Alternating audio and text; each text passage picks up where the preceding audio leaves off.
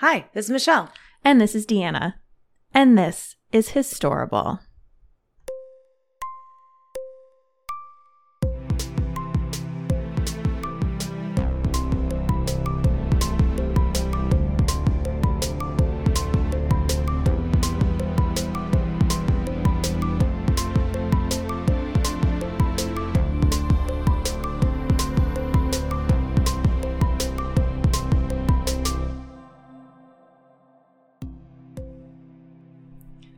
So Deanna, before we get into today's episode, let's go over our affairs. Let's get those affairs in order. In order. All right, so uh, first and foremost, our second Patreon episode went live yesterday. I don't know why I'm in such a singing mood right now. Because it was music festival themed, and so you were just in a singing mode. you took the lead on it, and it was so good. I did. So, yeah, for our second Patreon bonus episode, uh, I took the reins and the lead, which was super fun. Uh, shout out to Michelle for all the work that she does to prepare these episodes. It is not easy, um, but it was really, really fun. So if you guys want access to that content, just go to our Patreon. Um, it's Historable Podcast. Feel free to join the join the club, if you will. Join the team. And you'll get to hear all about my favorite thing in the history of things, which, spoiler alert, is the disaster that was Fyre Festival. I mean, it's not a disaster in my eyes because it's like such lovely pop culture content. It's the gift that keeps on giving. It's a crazy story. Honestly. If you've heard anything about it, you know there's a lot to it. But yeah, highly recommend checking out that episode. Yeah. So go ahead and do that. Speaking of episodes, Michelle, did you know this is our 10th episode? Brr, brr, brr, brr. Ooh, Yay. I just like pulled my own headphones. So crazy. Like when you think about it and you look back, like I feel like we recorded Caligula like seven years ago. It felt like a lifetime ago. And so, as an avid pod listener myself, I just feel like it's so weird to think about like one of my favorite podcasts. They, I was just like looking at their number count. They're at like 256 right now. I'm like, God, I don't even know. I'm like 10 episodes ago seems so long ago. I wonder what that feels like. Yeah, I don't crazy. even. I don't know. One day, one day we'll know the feeling. One day, one day we'll get there for sure. And as to kind of celebrate and in honor of our 10th episode, um, if you guys don't already follow us on Instagram, please do that. We're going to be doing a little bit of a little giveaway this week. a little giveaway. We're so excited. You know, we really appreciate every all of our listeners. We get so much love and support from you all. We're now we've now been listened to in 12 different countries and we just want to celebrate you guys and thank you guys for listening, tuning in. Yeah. So check out the Insta this week. Um, sometime this week, we'll be posting a little bit of a little swag giveaway contest. Yeah. So enjoy. Enjoy. I think that's it. All right. Any more affairs? Are we all in order? We're all in order. All right. Well, Michelle, what are we talking about today? All right, so today we will be talking about the War of 1812. Do you remember learning about this in, in American high school or a younger grade? Yes. I learned about it. Did I retain it? No.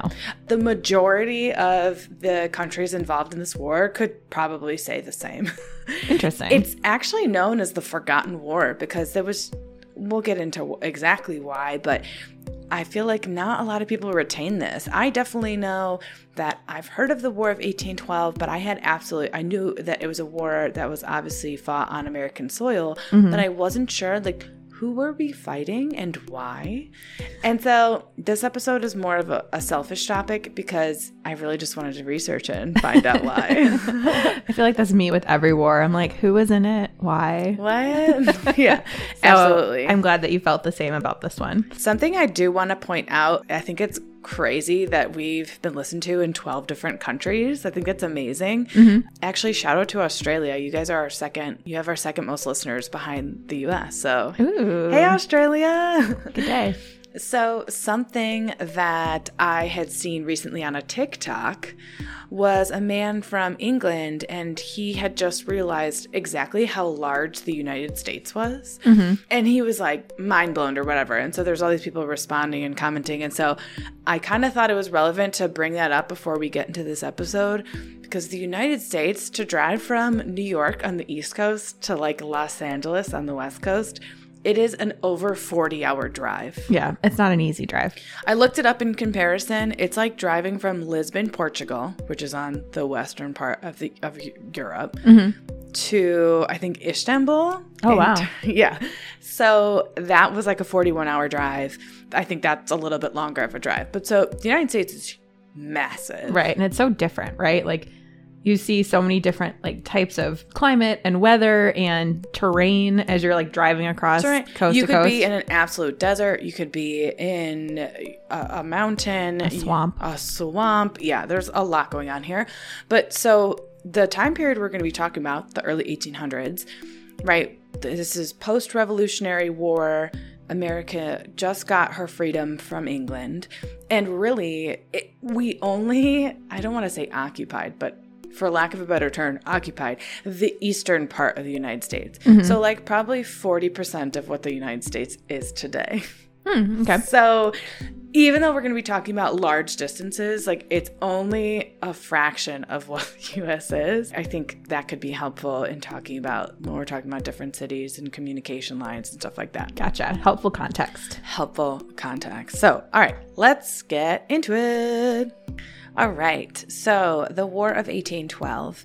This was an American war against really England, but it's kind of a little bit more complicated than that because at the time, Canada was a colony of England. Oh, really? Yes, but it was really against the Americans and England. Canada was pulled in because of, like I said, they were a colony, and then also the Native Americans were pulled in and they actually fought for the British. Oh. A documentary that, if you go to our website and you go to the source page, it's listed on there. It's on PBS. This was a suit. I got a lot of information from this documentary, and I really liked it because they had historians from like all the different countries and all the different parties. So you really got to see like the different sides and different opinions. like a rounded perspective. Yeah, but at the time, England was fighting Napoleon and the French, and they were like, this war that they were fighting would go on for like 20 years. Mm-hmm. So this was like a huge world war in Europe at the time. So this was consuming most of their time, energy, resources, all that kind of stuff. So especially for them, they were like, oh, wait, what? America's revolting again? Again. Yeah. So in this, right? So America had just gained their independence three decades before, right? So we're talking like early 1800s, leading up to 1812. You know, she's kind of getting her foothold. She's, you know, starting to trade with other countries freely as an independent country. And because England and France were at war with each other, England was kind of pissed, being like, How are you getting all these supplies? And like, America, like, you're supplying France, like, how dare you? Mm-hmm. so, what England did was they actually like issued this decree on the English Channel that any ships passing through had to stop in England and like pay a, a tax, like pay like a Oh. fine.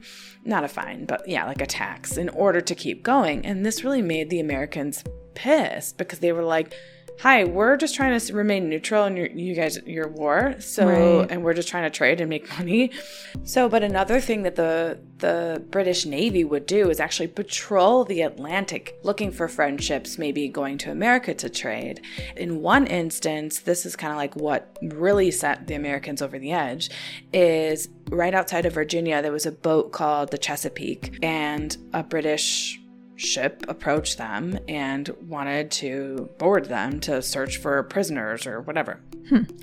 And the Chesapeake refused to allow them on board because they actually did have four British deserters on board. And they were like, we're not going to give them up. Like, so it's fine. We're going to hide you. But the British opened fire and oh a Oh my few gosh. of the American sailors died. And then eventually the Chesapeake's like, okay, it's not worth it. They surrendered. The British came aboard and stole the four men.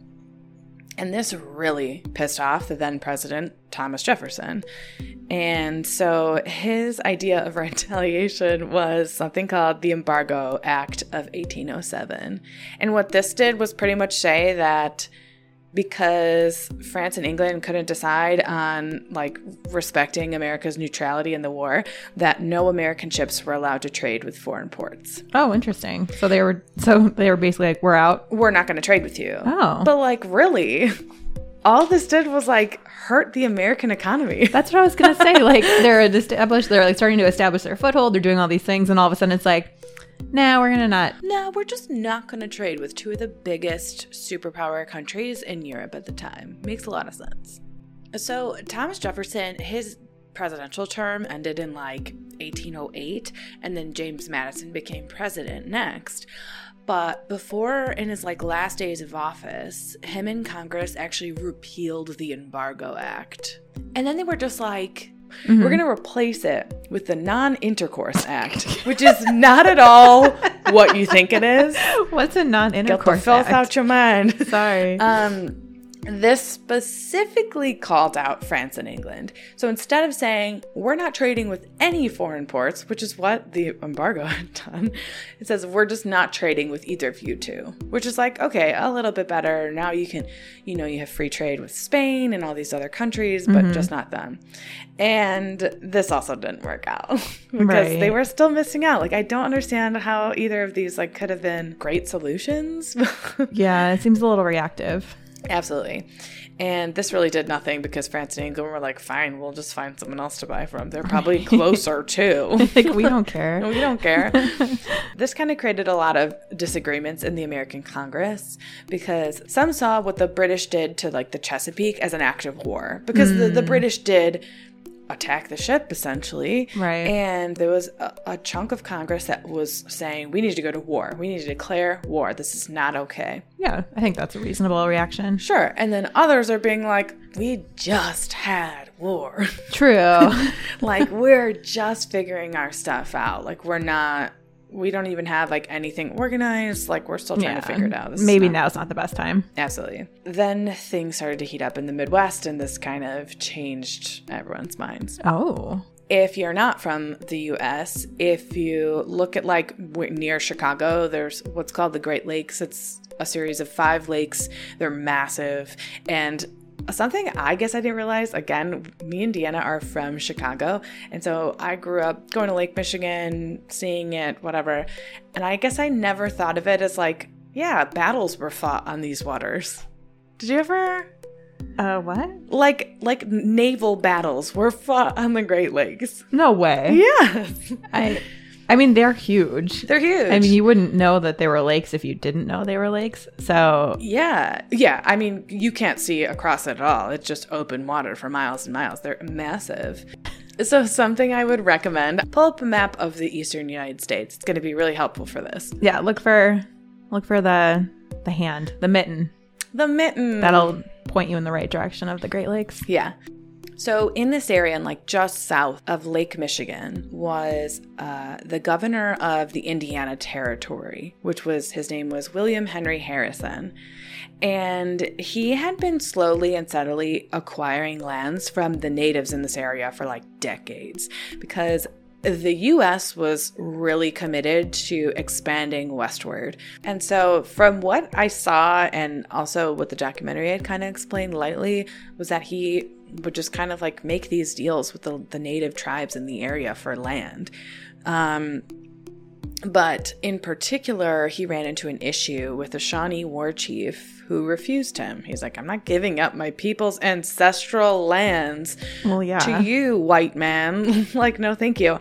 So, anyway, Tecumseh is remembered as like a very fierce warrior, and he is, or oftentimes, I guess you could say, like, remembered for championing a failed attempt at unification for the tribes across the entire Midwest.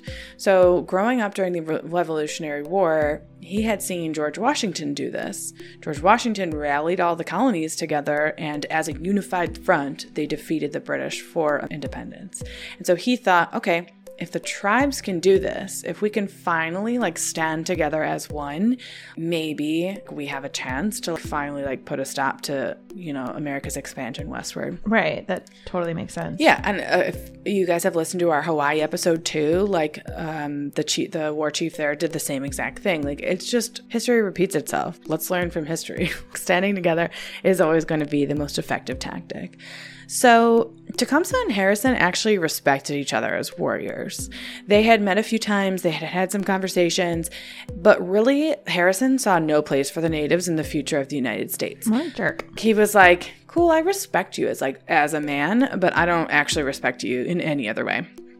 So Tecumseh went on a journey to like some of the southern tribes to try and recruit them for this unified state vision that he had. Right. While he was away, Harrison was like, okay, I'm finally going to make my move. I know Tecumseh's away trying to like unify the tribes.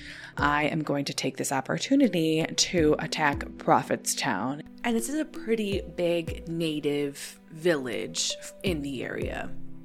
So Harrison shows up and he talks to the tribe members and was like, hey, like, let's have a little meeting the next day and let's kind of like talk about this. But like, I want your town. I'm going to take it. so let's. So it's not really a discussion, but it's kind of a discussion. Kind of discussion. I mean, he didn't, come, he didn't come in like guns a blazing. He's like, let's discuss this first. Yeah. And the natives were like, absolutely not. We're not going to stand for this. Like, you guys have literally stolen all of our land. So we're going to put up a fight. Good. And what they did is in the middle of the night, it was like, I think I saw maybe four o'clock in the morning, they led a sneak attack on the Americans. This would be known as the Battle of Tippecanoe. I know that name. Yes.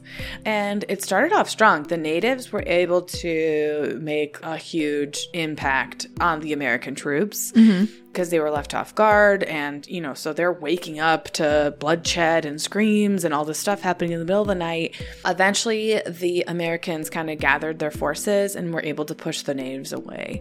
This was not before they lost a tremendous amount of troops. Like, Got it. It So was- natives made like an impact. a huge impact, yeah. Gotcha.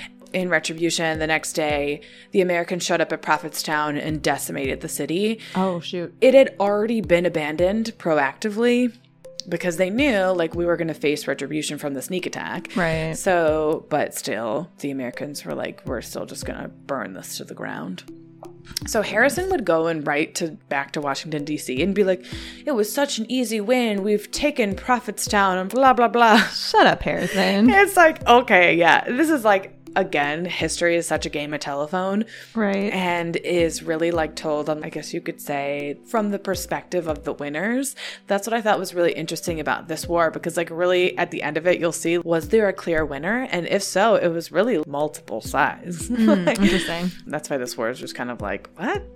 But Harrison would, like I said, go on take Prophetstown. Then Tecumseh was like, cool, what are we going to do now? So they went to go seek help from their northern neighbors in Canada. So on June 1st, 1812, James Madison's Congress issued a declaration of war against England.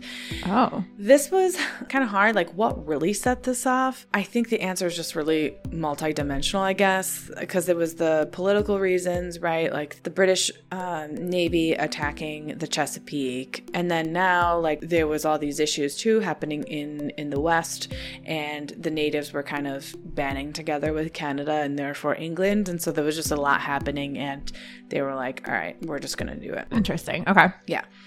I think too there's there's talks about this like subgroup of people from the south particularly and from the west and they were congressmen and they were referred to as the warhawks and they pretty much were like all for western expansion and all this stuff and so when they saw like what happened in Indiana they were like okay no we really need to go to war now because we need to keep expanding west and getting more land and becoming richer. Gotcha. Yeah. So this congressional vote was actually one of the closest formal votes in like of all of like US history, which I thought was really interesting.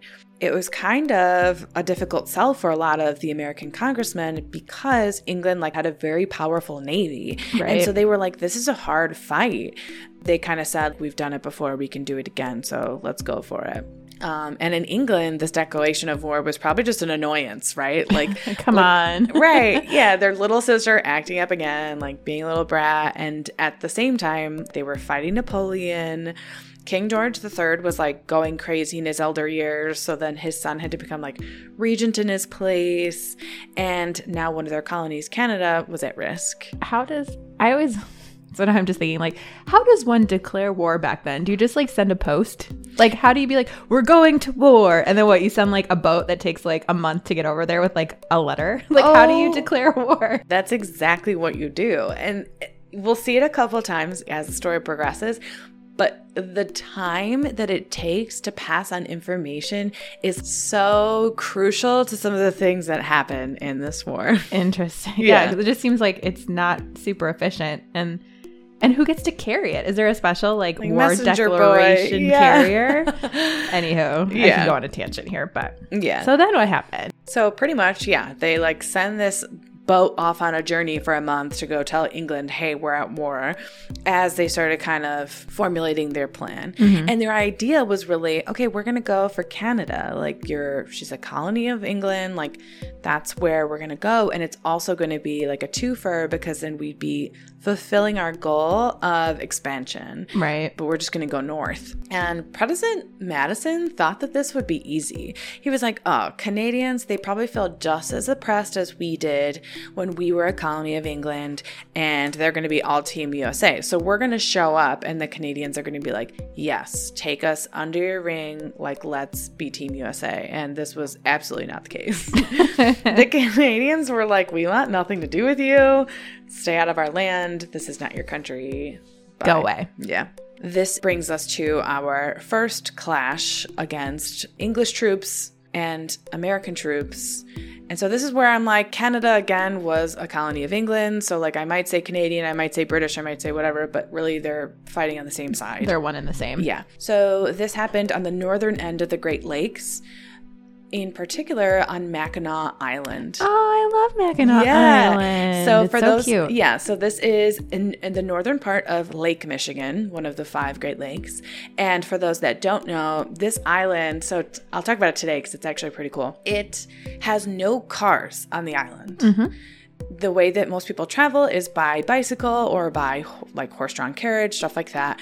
It's a huge tourist destination, and it's so cute. And I've never been, but I'm really jealous because I really want to go. And I feel like TikTok has made me want to go more because there's like two girls on the island that document their day-to-day lives there, and I'm like, this is so fun. It's super cute. Uh, I grew up in Michigan. We definitely went there. Really good fudge too, if you're a fan of fudge. Oh, yeah. Highly recommend Mackinac Island fudge. It's a thing. All right. Very cute. Yeah, this island was where it all started as far as the War of 1812. Interesting. I guess you could say all started. So the Americans actually had a fort on Mackinac Island, and all of a sudden one day, the British rolled up. They were like, um, what are you doing here? And the British are like, we're at war. Like, you declared war on us, so we're here to, like, attack you.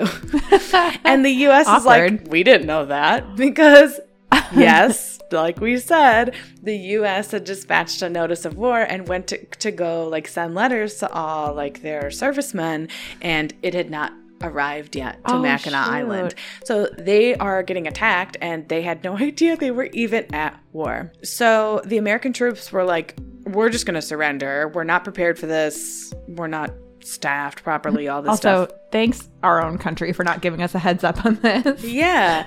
And so they gave over the island without a fight. And then this gave the British a pretty good advantage in the Great Lakes because the transportation's slow, communication's slow, but having a good vantage point in the Great Lakes was huge because it was a great way to, you know, transport supplies and all that kind of stuff. So now Madison is kind of like, all right, we really have to kind of take an offense and it's time to invade Canada. And so there was various different battles where the US did this. There was like three main attempts to penetrate Canada, but the one we're going to talk about mainly is when in July of 1812 they invaded Detroit. And this kind of goes on to be known as the siege of Detroit, but Oh. also the surrender of Detroit. Oh. So the Canadians were led by a man named Isaac Brock, Okay. and he was in charge of like defending that area and fighting the Americans outside of Detroit.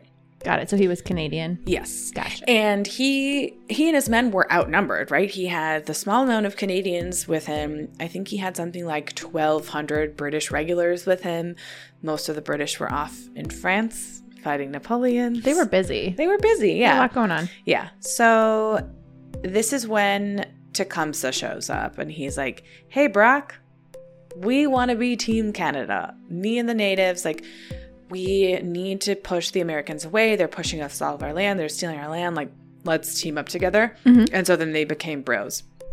And Tecumseh's men actually got dressed up in British uniforms to kind of, I don't know, psych out the Americans that were in Detroit. For sure. But in particular, the leader of the Americans in Detroit was a man named William Hull, and he was like terrified of natives. I don't know, like the natives were really painted as savages back in the day. And so this like I guess you could say myth really ran rampant. And Got so it. he was like terrified of them, thinking that they were just like I don't even want to say, but you know what I mean. Right. So he's scared. Yeah. And so a tactic that Brock and Tecumseh's men actually did is they had the same men keep passing the fort and then like would turn back around and then come back. So it looked like they had thousands of men, but really it was just like the same guys walking past. In circles? I think, yeah, I don't really know what the layout was, but they were like passing by the fort, maybe like in an open field, and then would go into the woods and then would run back to the end of the line. So it just looked like a continuous line of thousands of men. Sneaky, sneaky. I thought that was kind of funny. But uh, so Brock and Tecumseh stormed the area and they were like, We demand your surrender. And William Hull, like I said, was like in charge of the American defenses. And he was like, No, but give us a three day ceasefire. Okay. Like, let's figure this out. I need some time. And Brock was like, I'll give you three hours. Hull was like, all right, fine. We're not going to get out of this. Like, I'm going to wave the white flag. And so they did. And this was how he surrendered Detroit. A lot of history goes on to describe William Hull as like a complete coward. Hmm. I guess while they were being sieged upon, I guess you could say. He was like cowering in a corner, like completely just catatonic. He was frozen with fear, which Why was he in charge then? Uh, yeah, like, and it's like a human to human. I get it. Like, Right. if you're inside of a, a fort and you're just getting bombarded with cannon fire, that's gonna be absolutely terrifying. For sure. But yeah, so he was in charge. And his men were not happy about it. They Yeah. were like, You just gave up and you are a coward. This is unacceptable. So they were like writing letters to government and they were, you know, trying to get some sort of repercussions passed on him and they wanted him shot. Oh my gosh. Madison gave him some reprieve and ended up letting him live, but um, but really he lived the rest of his days like as a disgraced like serviceman. So you know, after this, the Americans were kind of scared, like, oh no, the natives and the British have kind of teamed up together, and now we're kind of getting attacked from the north, from the west, and you know, we always have our seas to worry about to the east because England can bring her ships at any time. But also, like, America, you started it, bro. honestly. so Brock and Tecumseh were so proud of each other. Like after the the war, like there was a lot of really cute things that were said about them. But they had a lot of respect for each other as like mutual warriors. And so after this, Tecumseh or Brock gave Tecumseh his like red military sash. And so then Tecumseh gave Brock his like beaded sash, like they were like military garb or whatever, as kind of like a show of camaraderie and I thought that was really cute. But this was a huge win for them because they got 30 cannons, a bunch of food and supplies because the Americans were just forced to leave it all. And so mm-hmm. this was like a very big win for the British. And the next spot that was really in danger was like right outside of Niagara Falls in upstate New York. Brock and his men would then go there to help in the defenses, and this is where he would die in battle. Oh. Yeah. So in 1813, the next year, the Americans kind of took a turn and decided, okay, now we're going to go for York in Canada. And this is present day Toronto. Um, this was Upper Canada's capital, but it was kind of left undefended, right? So they had some like capital buildings there. But really, like, no one was there because it didn't seem like it was going to be like a destination to try and take over. Yeah. Because it really didn't have any advantages. It wouldn't be like a strategic, like, foothold of, like, yes, we're here. Like, this is a great spot to defend. It's it's just kind of there. Yeah, it was kind of there, but one of the big things that was there was the British were building a warship there. And so they thought, hmm. okay, if we can get here, like she's got enough ships as it is. That's going to be hard. So, like, let's try and cut off their supply chain. A fight ensued, and the British quickly saw that they were outnumbered and wouldn't be able to hold the city. So, they surrendered and retreated, and the Americans stormed into York. They lit all the buildings on fire and just burned the city down. And this was huge, right? This was the capital, and this would not go without revenge because the Canadians slash British would get their revenge on burning down buildings later on. So the British Navy finally shows up in the Atlantic. They start making their way up the Chesapeake Bay in Virginia. They would kind of jump off, with, you know, on smaller boats, arrive on land. They would raid plantations and they would steal livestock and valuable silver, whatever they can get their hands on. But they would also steal slaves from the plantations. Mm. And in return, they would say, Hey, we free you, but like, will you help us fight? And a lot of the slaves were like, Absolutely. Oh, for sure. So the Brits just kind of moved up the Chesapeake Bay, like getting all this these supplies, extra men, all this stuff. And eventually they make landfall. They are only about a day away from Washington, D.C. at this point and they were like, "We're gonna get our revenge." Dun dun dun dun dun. So Washington D.C. back then was definitely not at all what it is today. It was described as a swamp Ew. and just dirty and gross, and like nothing was there except for we did have a couple buildings already built, you know. And much like the Canadians, they kind of left Washington D.C. open because mm-hmm. they were like, "This." There's no point to go after DC. Right. There's just no their strategic foothold that you're going to have here, or anything like that. Like I said, it was about a day's ride from where they docked their boat, but they were like, no, we're going after it. So in the capital, James Madison was actually away. A couple hours before the British arrived, Dolley Madison, his wife, the First Lady, was like, she got word that the British were approaching. And so she was like, okay, we have to flee. And so she, you know, gathered a lot of the valuables in the house and stuff like that. But something that was like notable, I guess, that she grabbed was actually a portrait of George Washington, the mm-hmm. United States first president. This is kind of amazing because we still have this portrait today. Mm-hmm. And she was so intent on bringing this with her that it was like installed with this like frame that was nailed and screwed to the wall and they couldn't get it off the wall. So they actually cut it out of the frame and took it with them. And this oh, wow. was like really great foresight considering what would then go on to happen. And it's kind of cool that we still have this today. Yeah. And kind of sad to think about like what else did we lose that we didn't even know was at home because spoiler alert, it gets burned down. Oh no. yeah. So the uh, British arrive. Like I said, they burned down the building. They burned down a bunch of buildings. They're marching down what is now Pennsylvania Avenue. And they got to what was the previous White House, not gotcha. the current White House. And apparently, Dolley Madison had been expecting, I think it was like her husband or like a small troop of men coming back. And so she was like hosting like a state dinner that night a or party. something. Like a party, yeah. Uh-huh. And so she had like their dining room like set up for a, a table of 40, and they had all this food and drink and everything like all ready for this dinner that she was going to host. And so the British arrive and they're like, sweet. and so they go, they eat the food, they drink, they found like Madison's hat and they like stole it and like oh my gosh all the stuff and then they burned it down after they had their fun so I so mean, they're just like wasted, del- like bellies full, like just burning down the house. If it were me, I'd be like, I'm not just gonna burn down this like these perfectly good, this perfectly good meal. Oh, for sure, I would eat it. I would and drink it. it. It just all day. sounds like quite the party. Yeah. So, really, at this point, the Americans weren't doing so well. They had attempted to, you know, invade Canada and kept getting pu- pushed back. Now they had their capital burned to the ground, and they were kind of like, all right, we don't really know. This isn't really looking to be in our favor here. Can't we all just stop burning stuff down? yeah, honestly. All right, guys, we're getting to the end here, I promise. So many battles. There's so many battles.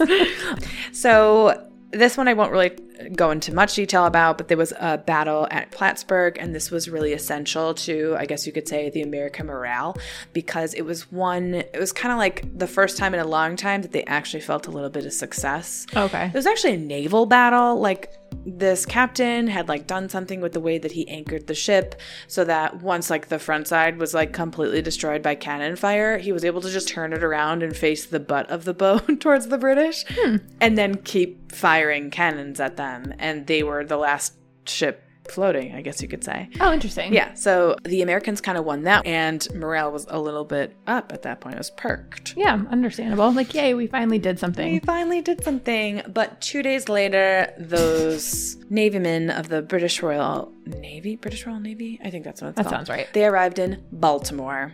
And Baltimore was so important at this time because it was a massive port city Mm-hmm. and it had a very large like international population. It was really like a hub for most things Yeah. here is where they built a lot of ships, a lot of US ships. So there was a huge shipyard, and this was the city to go after. Right. For sure. And they could do a lot of damage. Uh, the city did have a fort named Fort McHenry, and the Brits decided to attack here first. The fort just got rained on with cannon fire.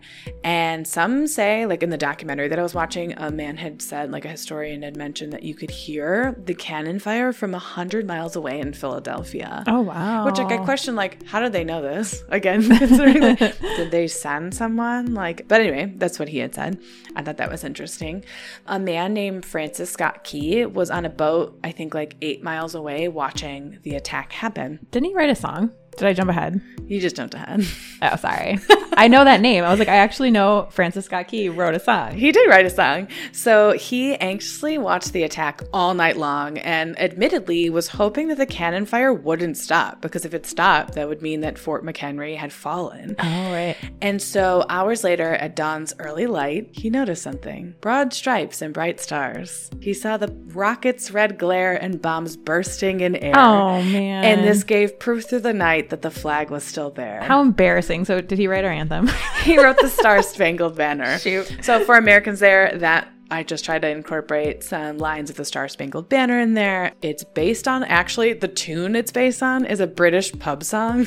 oh, interesting. Yeah, and so he just kind of wrote these lyrics to go over the same tune, but so pretty much he was on this ship, right? And he had seen the fort in the distance and overhead he saw a large American flag flying over overward. And he just got like inspo and was like, I'm going to write this inspired, song. Yeah. And so in in the morning, in the dawn's early light, he saw that the flag was still there and he was like so it was just like such a symbol to him of his country's Finally winning something. yeah Or not winning. right and and strength for still being there right and so he ended up writing the star spangled banner and this wouldn't go on to become america's anthem for i think it was like 116 years but this was the battle that inspired the song. So anyway this you know stand that they made at fort mchenry paired with what had happened with the navy battle kind of really was a turning point for the war because like americans had this like new yeah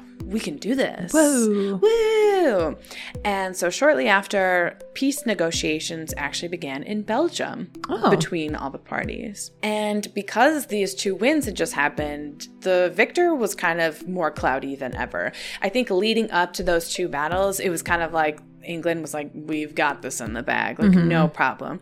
And then the Americans won these two battles, and then we're like, oh, actually, we don't know. And so it was a, a very arduous peace negotiation process because both sides felt like they had the potential to win. And like, who really wins in war at the end of the day? Oh, exactly.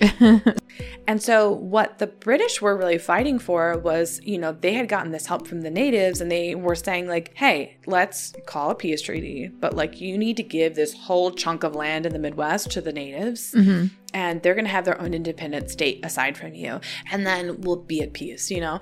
And the US was like, no, not at all. Never. Like, we're not going to do this. Like, this is our land. We want to keep getting more land. And the peace treaties or the peace negotiations just kept going. it Sounds like they didn't go that that well. They did not go that well. They ended up coming to a re- resolution, but before they could, we have our last battle of the war. And this would be fought in New Orleans, which is in the state of Louisiana. So, a little fun fact the US bought this huge chunk of land from Napoleon. called the Louisiana Purchase, including what is now present the present state of Louisiana.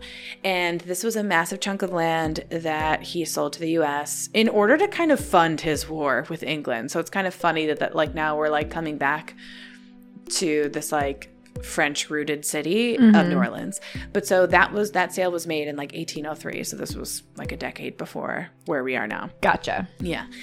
This city was like an integral city just like Baltimore because it was near the mouth of the Mississippi River. It's there was so much access and for those that don't know, the Mississippi River goes pretty much north and south I think like the whole span of the United States. It's pretty big. Like yeah, it goes all the way up to Minnesota, which is on the northern border. Yeah. So the it's Mississippi a- River is huge and so instrumental for transportation of goods at this time, right? Because it's going to give you access to pretty much anywhere in the Midwest. Right. The British troops start making their way to New Orleans. And this is while we're doing like peace treaty talks? This is while they're doing peace treaty talks, okay. right? So Andrew Jackson arrives to help to defend the city for the Americans, and he would go on to become a president himself. He was kind of known as a ruthless man.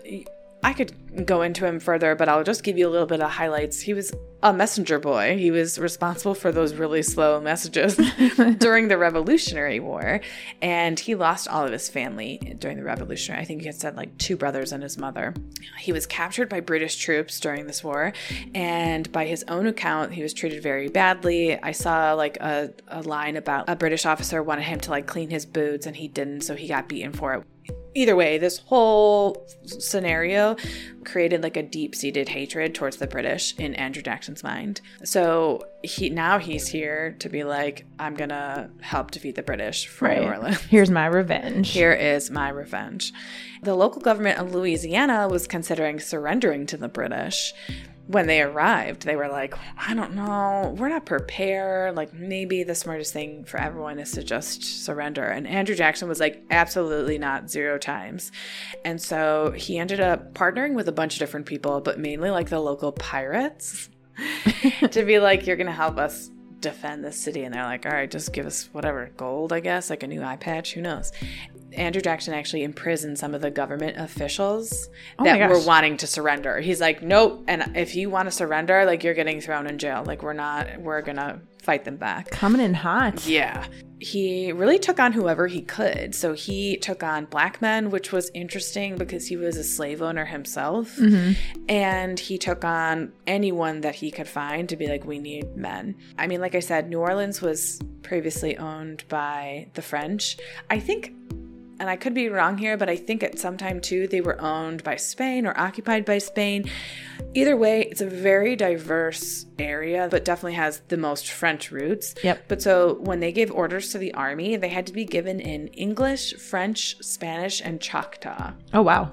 While they were an outnumbered and untrained group of men, they still had the advantage because they were on the home turf. Right. They were able to set up defenses to kind of like avoid fighting the heavily trained British army in like melee combat. Right. And so when the British arrived, they're storming through this field, and the Americans were able to kind of pick them off one by one.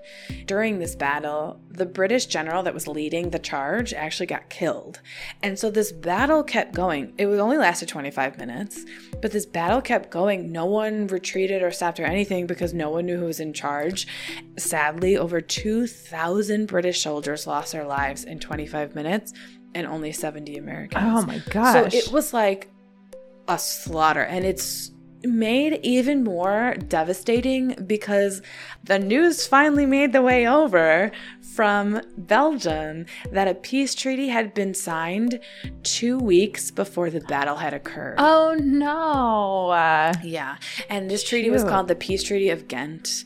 The battle ended up being unnecessary after the fact because they had already been at peace. They just didn't know it yet. Aww. And that to me like really hurt me because it's hearing that the battle only lasted 25 minutes and so many British soldiers lost their lives and they were just getting picked off. I don't know. War is a hard one for me to swallow. We don't have to get into that, but that just made me really sad because I was like, and it wasn't even necessary. Well, that's so insane. I mean, that many people in that short of a span of time, that's like Yeah. I don't even know, like what, 100 people a minute or something ridiculous? Like, that's insane. Back then, guns were terrible, incredibly inaccurate. Were they So- muskets? They were muskets, yeah. so it's like they, that's why I said they had the advantage because they had to wait for them to be super close to them. Oh, but they were like behind the protection of barricades and stuff like that. So, anyway, all super sad and made even sadder by the point that they were already done with the war and just didn't know it yet. Mm. So, really, in a nutshell, that was the War of 1812. Wow. And this is why it's an interesting one to history in the sense that it's forgotten because the British might think of the year 1812 and remember their war with France. Mm-hmm. And they might not remember that they sent a small little amount of men over to the US to Right. fight battles. The Canadians remember it well because so here's where it's like you start talking about who was the real winner of this war because the Canadians were like we fought off the Americans 3 times and they never got into our well except for York, right? But Yeah. like they were very successful in their endeavors in keeping the Americans out. So at the end of the day, like everyone kept their same land. Yeah. The Native Americans kind of got screwed because they fought for the Canadians and the British, but got nothing out of it in return. Who was the real winner? So everyone kind of you win some, you lose some. We all didn't really make much progress with this Yeah. whole situation, right? No, no border lines were changed. Literally nothing. And then we just signed a peace treaty two years later. Hmm. Interesting. And that's why, like I said in the, the top of the episode, I really liked the documentary because you got to see the Canadian perspective, the British perspective, the Native American, and the American perspective. And I thought it was it was really cool because the Canadians are like, yeah, we see ourselves as the winners of 1812 because we didn't get invaded. right. And Americans again think we protected our democracy, you know, and really the only losers were the natives. That's war, I guess. I guess. Oh, that one's that's kind of a bummer. I know. I think in in learning from this, and so I've been kind of telling this to Deanna while we've been recording this episode, is that there were so many battles and so much stuff that happened, and I tried to just kind of go over the things that I felt were the most important to the main story.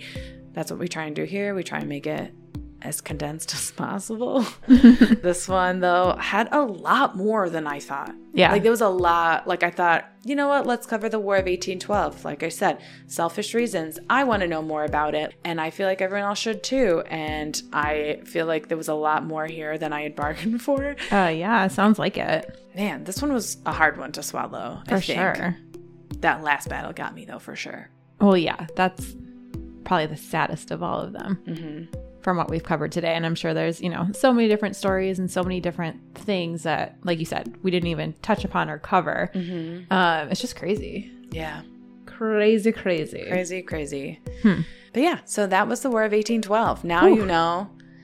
Maybe some of those words triggered some of your memory for those that learned about this in school. Yep. Now that now that you've kind of walked me through this, I'm like, I vaguely remember a decent chunk of this. I mean, it didn't even get a war or name, like a, a name like revolutionary or civil or just It just had the year. the War of 1812. Did it? Was it all contained within No, it, 1812? was, it ended in like 1814. oh, so it was the Yeah, the no, it War was of a- 1812 no, to 1814. No, it was a war of two years. Again, like just kind of like forgotten. Like, oh yeah, this like war happened, but no one cares. They're just. But I'll tell you who cares the Native Americans. well, yeah. I think it's a, well. That's a whole nother That's a whole nother thing. conversation, but interesting. Well, thank you so much for taking the time to high level us on the War of 1812. it was a lot of high level.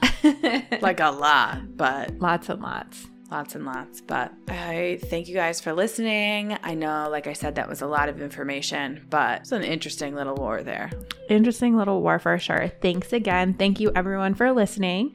Um, as a reminder, we'll be doing a little bit of a little Instagram giveaway this week. So Yeah. check out our Instagram, uh, Historable Podcast.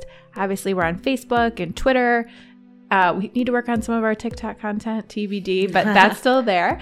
Um, and feel free to check us out on all the socials, share with your friends.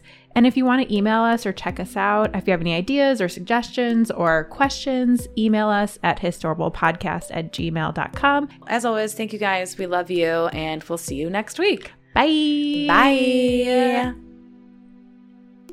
Let's go to Mackinac Island. I'm down. I haven't been there in years. I just want to take the ferry to get there and ride bicycles.